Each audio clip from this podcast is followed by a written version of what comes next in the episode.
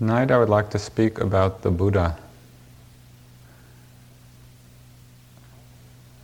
A question that arises for us is what meaning or what significance does the Buddha have?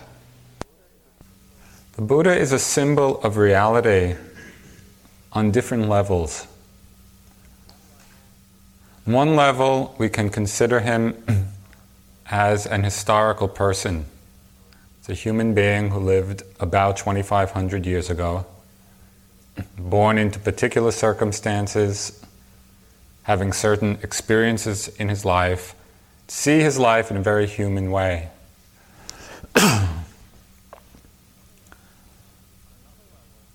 On another level, we can understand the Buddha as the embodiment of a universal archetype of humanity, fundamental archetype of the awakened mind or of Buddha nature. On this level, we can begin to relate to this archetype of humanity, the archetype of awakening, as a potential that is within us all that in the nature of mind is the possibility of realization, is the possibility of awakening. So when we look at the historical individual in terms of this other level of understanding, we can begin to see his life and the particular experiences of his life as the unfolding of a great journey of a sacred journey, of a sacred mythological journey of the spirit. It's the journey of the spiritual hero or heroine. And it embodies certain universal principles. So the Buddha we can see as an individual, as a historical person, as a fundamental archetype. There's another level in which the Buddha also represents the fundamental realities of experience, the fundamental elements, the fundamental dhammas. One time when he was teaching, there was one monk in the congregation of monks and nuns who always sat right in the front row gazing at the physical form of the Buddha. Supposedly represented a great perfection of physical beauty as well as mental beauty. And this one monk was gazing just at this physical form. Finally, after months of this, said that the Buddha reprimanded him. He said, You could look at this form for a hundred years and you wouldn't see the Buddha. That only those who see the Dhamma see the Buddha. This meaning of Buddha is that of the elements of existence, the elements of mind and body, which we all are. That fundamental reality of experience. If we can look and understand the Buddha on all of these levels, as a historical person, as a universal archetype, and as the fundamental reality of experience, then we can begin to appreciate his life and the unfolding of his life in a much more universal context, not simply as some story, you know, abstract and removed 2,500 years ago. But we can begin to see that it embodies this very same journey that we are on, this journey of awakening. The power of myth. And we say that the Buddha undertook this great mythological journey of the spirit. When we say myth in this way, it doesn't mean make believe, it doesn't mean fairy tale. The power of myth is that it universalizes the particular. It takes the particular experience and generates or highlights the universal experience within them. When we connect with the Buddha's story in this way, we are connecting with our own story. with our own unfolding in a much more profound context, in a much larger context.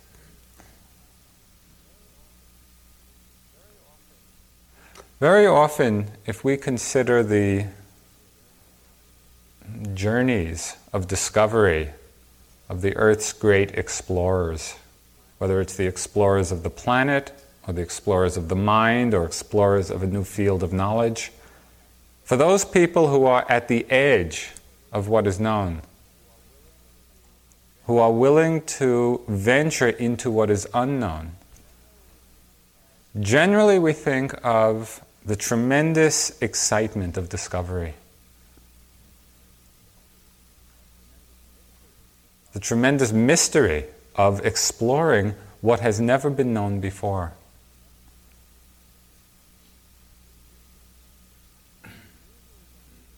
But we usually don't think of all the mundane annoyances and irritations.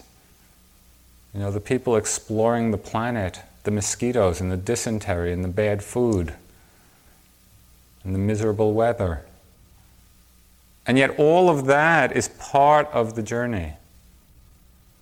In just the same way, all of the countless irritations that we have in our own practice and the difficulties and the times when the mind is bored and restless and pain and the flies are buzzing around your head and all of these disturbances they're all part of a much larger exploration. That is, an exploration into the nature of who we are, into the nature of what our life is about. This is part of the journey of discovery. Joseph Campbell is a person who is a great student and scholar and lover of the great myths of humanity. And he described in a very wonderful way this archetypal journey of the spiritual hero and heroine.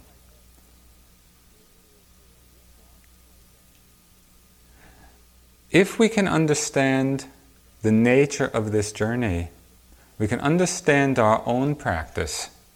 We can begin to relate to our own experience of discovery in a much larger way, in a much larger context. The first stage of this journey of the spiritual hero or heroine, Campbell calls the call to destiny or the call to awakening. This call to awakening is some experience, something which happens which prompts a radical shift in our understanding, really changes the direction in our lives. We begin to see that our conventional way of viewing things, our conventional way of understanding ourselves and the world,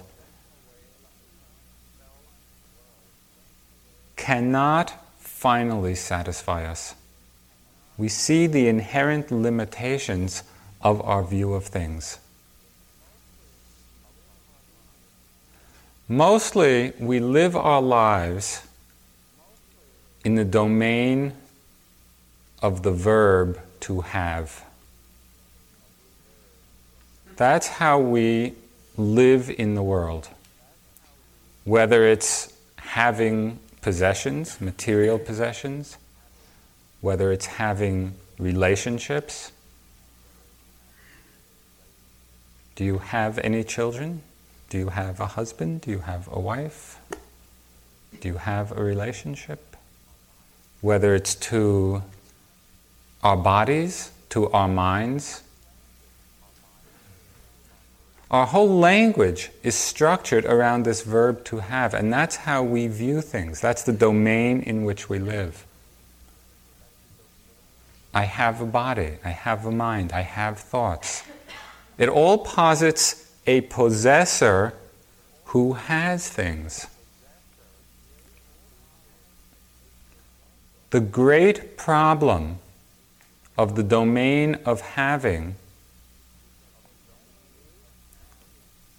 is that whatever we can have, of necessity, we will lose. And so, underlying all of our experience is this vague or not so vague sense of unease or anxiety. Erich Fromm had a very nice phrase, was kind of paraphrasing Descartes. Fromm said, I am what I have.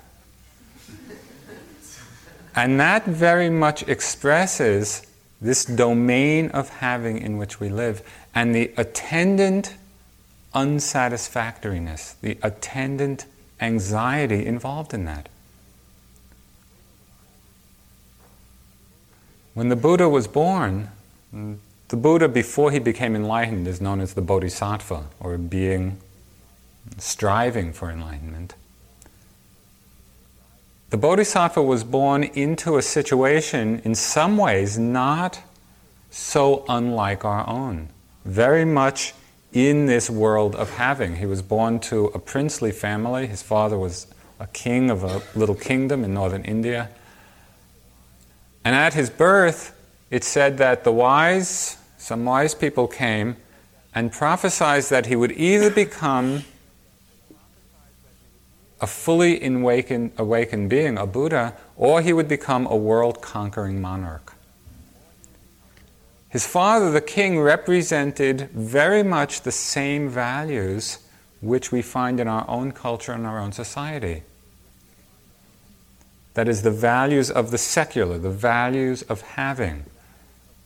And so he very much wanted the young prince to follow in his kingly footsteps.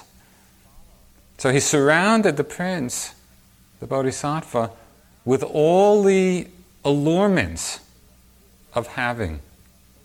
You know, he had a loving family, and as he grew up, he had you know, all these palaces and voluptuous attendants and all kinds of things to entice him into this world of having.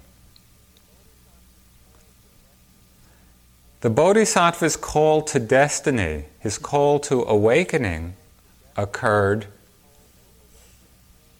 when he met or came into contact with what are called the four heavenly messengers. The first three of these messengers are old age, sickness, and death. Now, for the prince and for all of us, we have some contact.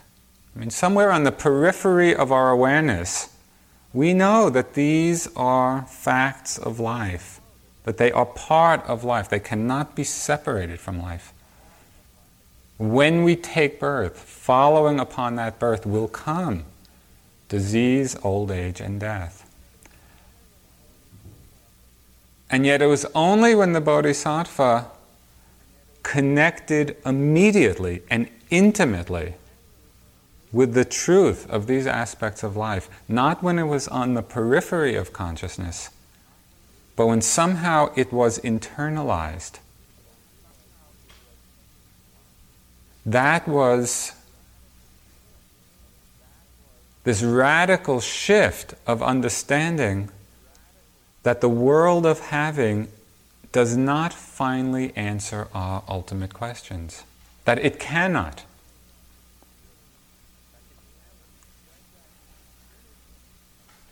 It said that he considered things in such a way when he saw this, when he saw these facts, these truths, said that he considered why should I seek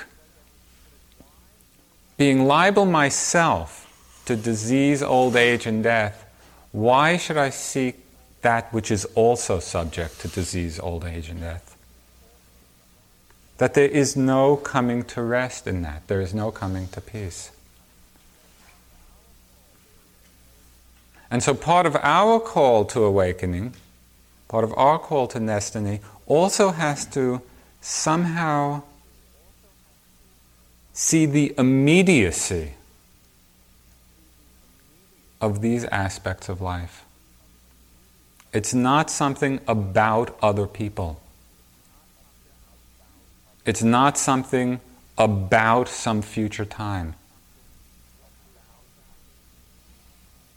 What do our values become when we understand, when we face in a very immediate way the truth of these heavenly messengers? There's a shift. The fourth heavenly messenger, which the Bodhisattva saw, who the Bodhisattva saw, was a renunciate. Somebody who renounced the world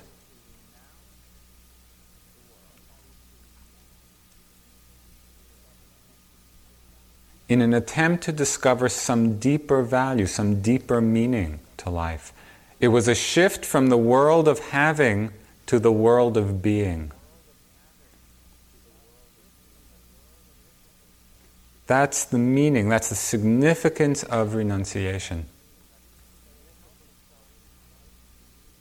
So it's helpful for us in our own practice. We have all experienced this call to awakening, or we wouldn't be here. Something in all of us has been touched very deeply that has been powerful enough to turn us away from the domain of acquiring, from the domain of having, turned us to the domain of being. It's a helpful reflection to consider from time to time what our own call to awakening consisted of. What was it that was our initial motivation? our initial inspiration to begin this journey because it is a sacred journey and it's a universal journey.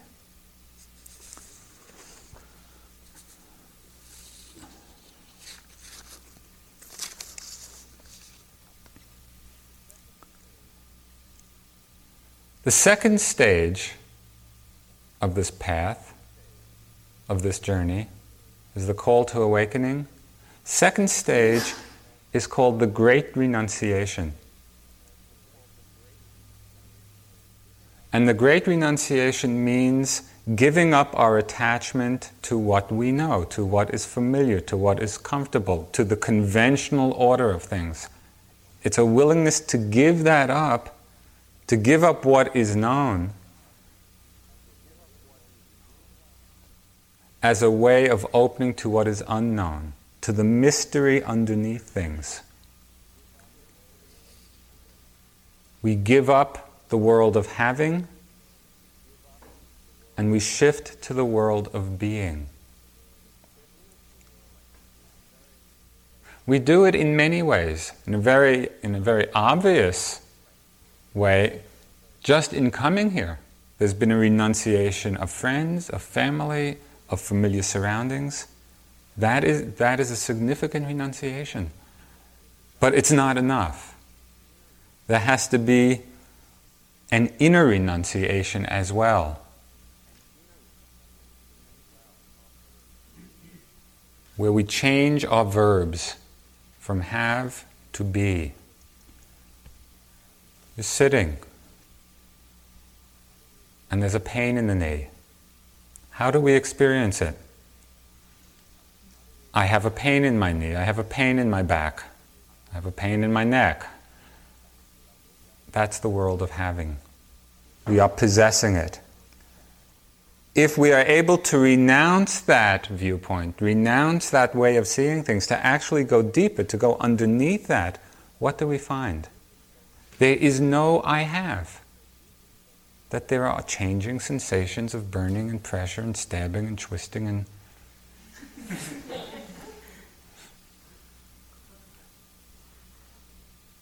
one of these days soon, I have a long list of painful sensations. so, for those of you who are struggling with the vocabulary, I'm going to come down and read them. That's renunciation. Letting go of that sense of I have and really going underneath to see what is actually there. The same thing with our thoughts. Can we undertake this great renunciation in relationship to our thoughts, to the emotions, instead of reaching out to possess every thought that comes through? As if the thought belongs to us, as if it's something we can have or possess. Can we let go of that? Can we renounce that?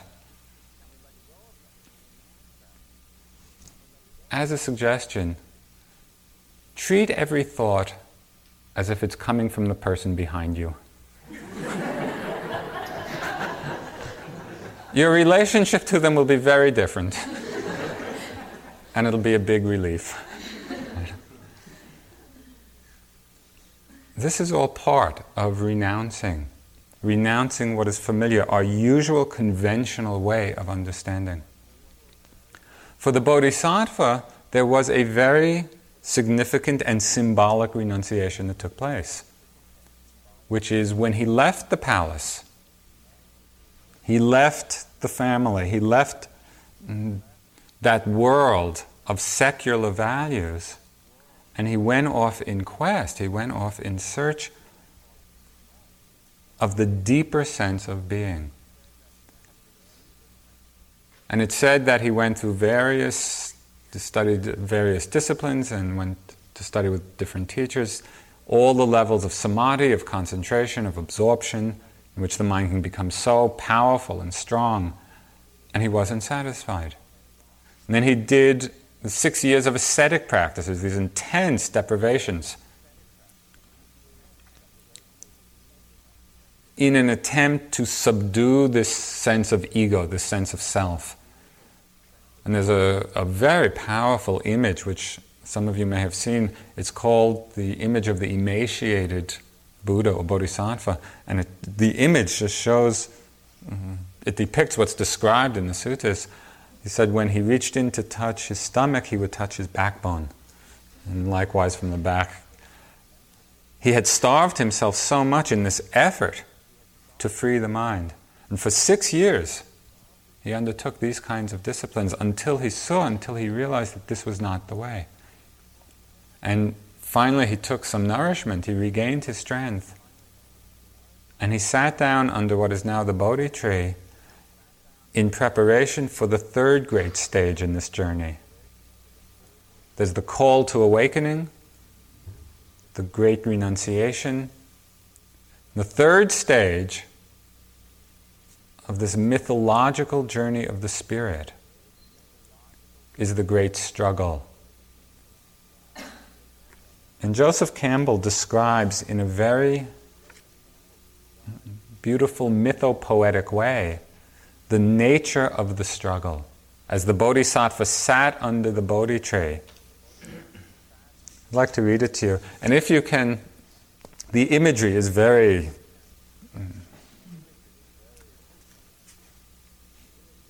grandiose. It's worthy of what was actually happening under the tree that night. And so, if you can just allow your mind uh, to play with the images, the Bodhisattva placed himself with a firm resolve beneath the Bodhi tree, and straightway was approached by Kama Mara, the god of desire and death. The dangerous god appeared mounted on an elephant, carrying weapons in his thousand hands. He was surrounded by his army, which extended 12 leagues before him, 12 to the right, 12 to the left, and in the rear as far as to the confines of the world. The protecting deities of the world took flight, but the future Buddha remained unmoved beneath the tree and the god Kamamara then assailed him, seeking to break his concentration. Whirlwind, rocks, thunder, and flame, smoking weapons with keen edges, burning coals, hot ashes, boiling mud, and blistering sands, fourfold darkness, the antagonist hurled against the Bodhisattva. But the missiles were all transformed into celestial flowers and ointments by the power of Gotama's perfections. Mara then deployed desire and pining and lust, surrounded by voluptuous attendants. But the mind of the great being was not distracted. The god finally challenged his right to be sitting on the immovable spot and flung his razor sharp discus angrily and bid the towering host of the army to let fly at him with mountain crags. But the future Buddha only moved his hand to touch the ground with his fingertips, and thus bid the goddess earth bear witness to his right to be sitting where he was. She did so with a hundred, a thousand, a hundred thousand roars, so that the elephant of the antagonist fell upon its knees in obeisance to the future Buddha. The army was immediately dispersed, and the gods of all the world scattered garlands.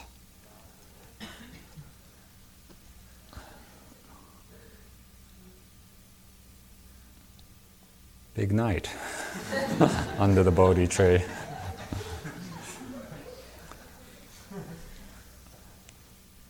What we often forget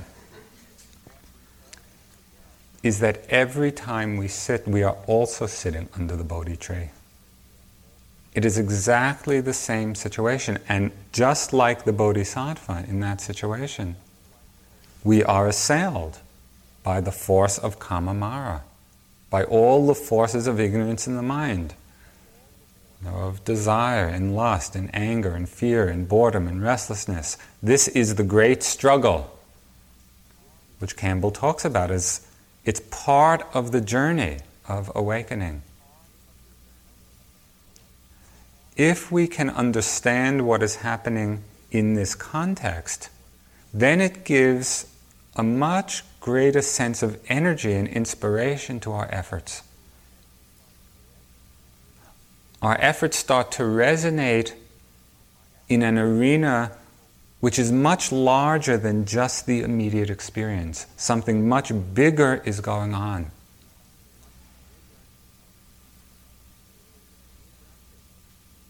It's really the confronting in the most basic way, just as the Bodhisattva did under the Bodhi tree with all the forces of ignorance.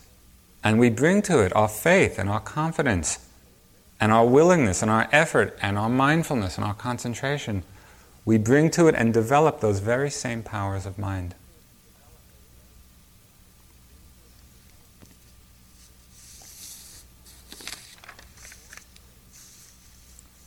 The fourth stage of this great journey is the great awakening. There's the call to destiny, the call to awakening, the renunciation, the great struggle, and then the realization. For the Bodhisattva, this happened and is described in terms of what he saw in the three watches, the three periods of the night, that night under the Bodhi tree. It said that in the first watch of the night, his mind opened to the countless past lives, to his own innumerable past lives in which he'd been born, living out the circumstances of it, dying, being reborn, and this long, long quest which brought him to that, to that place. He saw the endlessness that said that there is no beginning to this wandering in samsara the meaning of samsara. Usually it's translated as round of rebirths. The more literal meaning of samsara is perpetual wandering. And that's what the Bodhisattva's mind opened to that night. He saw the endlessness of, the, of this wandering from one life to the next, from one moment to the next, with no rest, with no stability. So, the insubstantiality of this whole long process. In the second watch of the night, his mind opened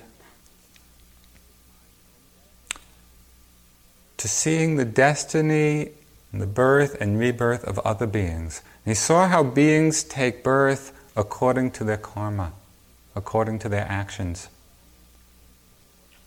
and how so many people, so many of us, are seeking to be happy, are seeking to be peaceful, are seeking to live comfortable lives. And yet, because of not understanding the causes of happiness, the conditions for it, we do those very things which create suffering for ourselves. And so when the Buddhas, the Bodhisattva saw this play of birth and death according to the law of karma, his mind was filled with compassion. In the third watch of the night, his mind open to the deepest truths of our experience, the Four Noble Truths and dependent origination, how our mind creates bondage and suffering, how that happens, how that process, how we get entangled in it, and the possibility of freedom. And it's said that just as the morning star emerged, just upon seeing the morning star, his heart awakened. He attained full enlightenment, full realization. And he uttered a verse, which he, he said that at the time he said it silently in his own heart. And later he described it as he was teaching. These were the first words of the Buddha after his enlightenment. Said, I traveled through the rounds of countless births, seeking but not finding the builder of this house, this house of mind and body. Sorrowful is repeated birth again and again. O house builder, you have now been seen and you shall build no house again. Your rafters have been broken, your ridgepole shattered, the rafters of defilement, the ridgepole of ignorance. Mind has attained to unconditioned freedom. Achieved is the end of craving.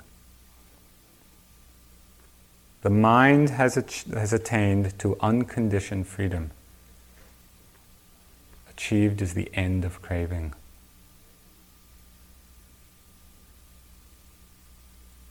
Imagine what it would mean to be able to say those words. That we have come to the end of craving, the end of grasping, that we have come to a place of freedom.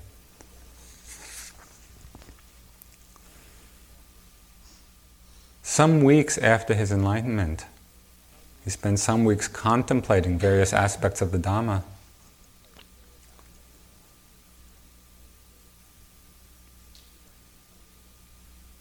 And then he went to a small town outside of Sarnath, outside of Benares, so this town called Sarnath in India, where he gave his first discourse. And it's called The Setting of the Wheel of the Law in Motion. The setting of the wheel of the Dhamma in motion.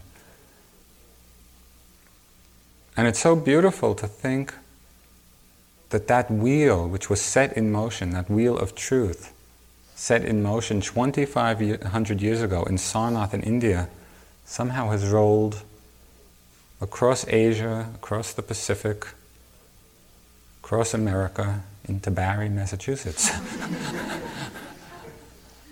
you know, this wheel of the law, that was an amazingly profound event that is still reverberating in the world and in our lives.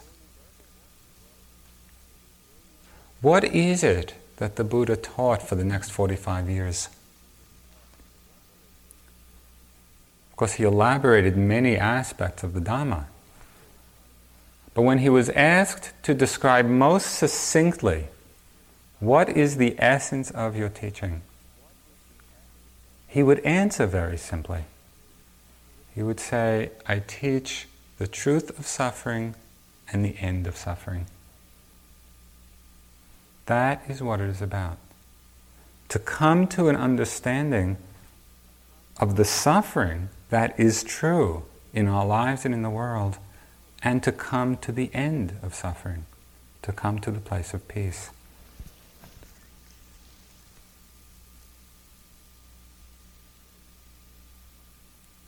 What is this truth of suffering And when we look outside in the world, it's, it's hugely obvious.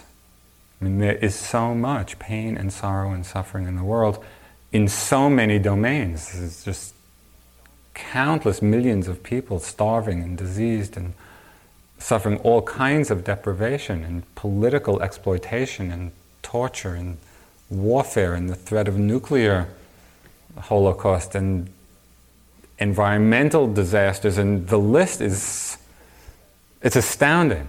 It's astounding. Sometimes it's so overwhelming that i think we tune it out out of defense. We can't quite take it in. And yet it's important for us to connect not to close ourselves off to see that it's a very real condition of our lives. It's not only outside. When we look at our own bodies, what is the nature of the body? What were those three heavenly messengers saying? What do they say to us? You know, so often we think of disease or old age or death as a mistake. You know, that somehow this is a mistake and it shouldn't be happening. It's not a mistake, it is the nature of things. And it is the nature of things for everybody. Can we connect with this personally and intimately and right now? This is part of what the Buddha was trying to awaken us to. This truth of suffering, the reality of it. Mostly, though, we get so caught in this world of having. We relate to all the objects, both in ourselves and outside, as something to hold on to, something to get, something to have, that we close ourselves to seeing this. There's the suffering of the body, there's the suffering of the mind. You know, and you've probably had a fair taste of that just in this last week, of the range of unpleasant feelings, emotions. There's fear, there's anxiety, there's boredom, there's restlessness, there's grief, there's sorrow, there's hatred, there's anger. There's so much burning in the mind so much of the time. This is the truth of suffering that the Buddha was trying to open us to, to acknowledge, to see that it is true.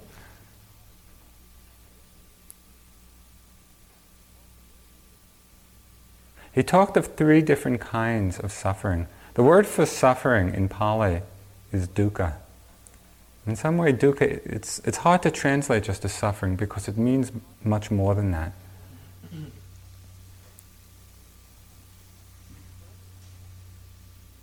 The first kind of dukkha, the Buddha called dukkha dukkha.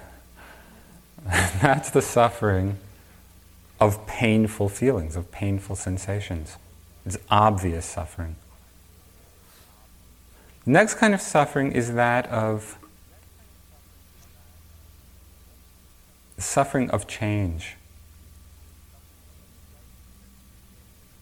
That pleasant things, pleasant experience, even though we enjoy it in the moment, in its nature is going to disappear. And so there's a suffering involved, there's an unsatisfactoriness, an incompleteness in it pleasant feelings as a source of happiness are very unreliable. There's a third kind of dukkha, which is called sankhara dukkha, or the dukkha or suffering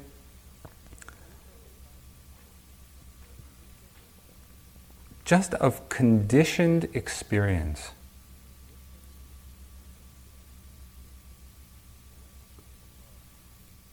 When we take a look at what life is, and we ask the question, what is this thing we call life? And if we take care not to get caught in a net of views or sentiment or attachments, but we really take a very direct look at this experience which we call life, what is it that we say? We see that what we call life is a process of continually changing phenomena, arising and passing, arising and passing each moment. thoughts and feelings and sensations and sounds and sights. Every moment, this process is arising and vanishing, and it's doing it very, very quickly. And this is not some theory or some abstraction. This is what we can directly perceive in our own experience when we pay attention. You see this momentariness, the incessant momentariness of phenomena. And that's what this is. When we open to it in this way, when we understand the truth of it, the reality of it, we begin to appreciate in a much deeper way what the Buddha meant when he talked of the truth of suffering, the unsatisfactoriness, the incompleteness of it. The power of the teaching, the power of his enlightenment, the culmination of this great journey of the Spirit, does not rest with the opening to suffering. It comes to culmination, it comes to perfection in the realization of the end of suffering. That's what the path is all about. That's what the Buddha's awakening is all about. What is the end of suffering? The end of suffering means, in one way, coming to the end of those conditions in the mind which cause us to suffer. Coming to an end of the defilements in the mind, of greed, of hatred, of anger, of fear. And we can do that in a very momentary way. We have many experiences of this in our practice. I'll just relate one, one story, which many people, I mean, we, it's all part of our practice. It was when I was, uh, this last time in Burma. The conditions were so hard there. The food was hard, and the the noise, the loudspeakers and the construction. Sometimes it felt like I was just living in this insane asylum. It was incessant, loud, irritating noise all the time, much of the time. and for quite a spell, my mind got into a complaining mode. I was just internally, I was complaining all the time how terrible this was. You know, I had gone all this way and that it was really terrible. And I was suffering in this complaining mind. It was a very unpleasant state. And then one day, finally, this remembrance occurred. Oh, yes, I can note this. Oh, complaining, complaining, complaining. What was so amazing was that obviously the conditions didn't change at all. But in the moment of actually becoming mindful of the complaining mind rather than justifying it, in that moment, the whole state left, the mind became free in that moment of that suffering, of that defilement. That power is within us all. But for some reason, we delight in justifying our suffering. I have a right to complain because these conditions are so bad. You know, uh, it's like it's like holding on to a hot burning coal and arguing about there's a reason why I'm holding this. Good. it doesn't make any sense, and yet we do it all the time. Our practice, and right in that situation, we can see what the Buddha was talking about the truth of suffering and the end of suffering. We suffer when we get identified with or get caught or get lost in these states of defilement or hindrance. And we have the power through our awareness, through our attention, through our wisdom, to just see it, not identify, to let go. We come to the end of suffering.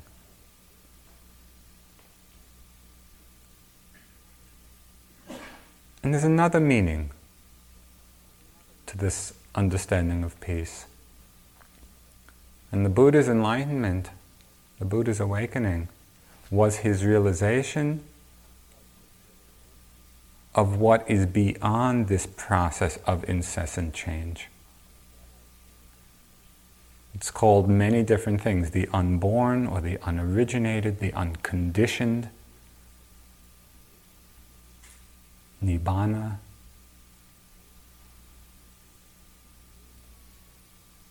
It's really that state of unconditioned peace. It's not dependent on changing conditions. And this is the fruit of our practice. It's like we are developing the skill of mind and the momentary freedom, freedom of mind so that there is an actual opening to the state beyond the process of change, beyond the process of conditioning.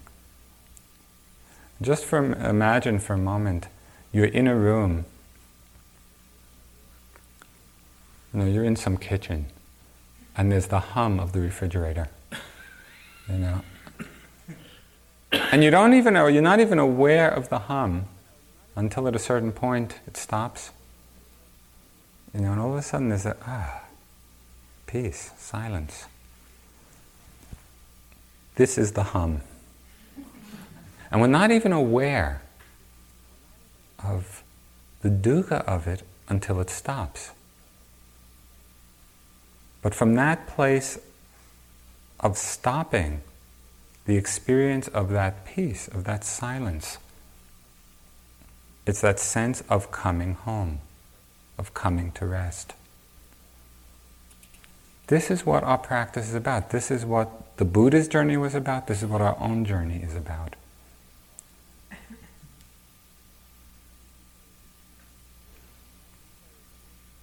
A necessary component of our journey and of our practice is a sense of spiritual urgency. We cannot hope to make this shift from the domain of having to the domain of being from the realm of suffering to the end of suffering without an enormous commitment of energy. This is not a trivial undertaking. We are sitting under that Bodhi tree, and all the forces of ignorance are assailing the mind. We have tremendous power. Don't underestimate, don't undervalue the power that you have, the power that brought you here. But it takes marshaling that with a sense of urgency, with a sense of importance.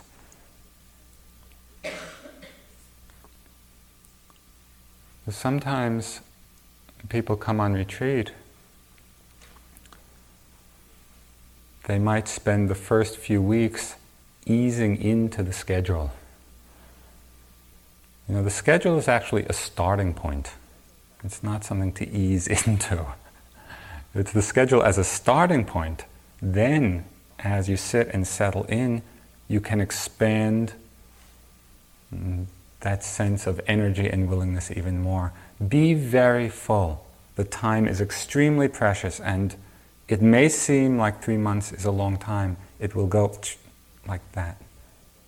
So don't delay in the fullness of your practice.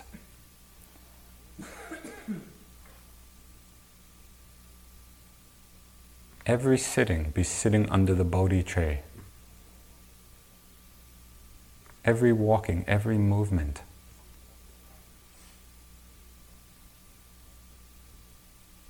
That's what enables us to actually bring this path of practice to completion. Sit for a few minutes.